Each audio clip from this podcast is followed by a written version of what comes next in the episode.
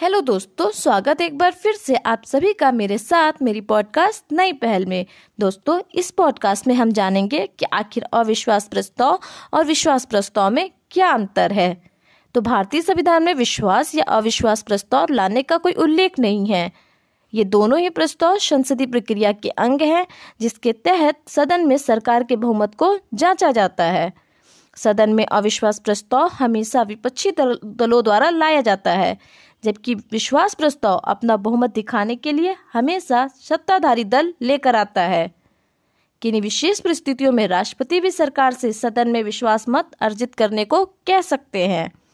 एक बार अविश्वास प्रस्ताव लाने के छह महीने बाद ही दोबारा अविश्वास प्रस्ताव विपक्ष द्वारा लाया जा सकता है।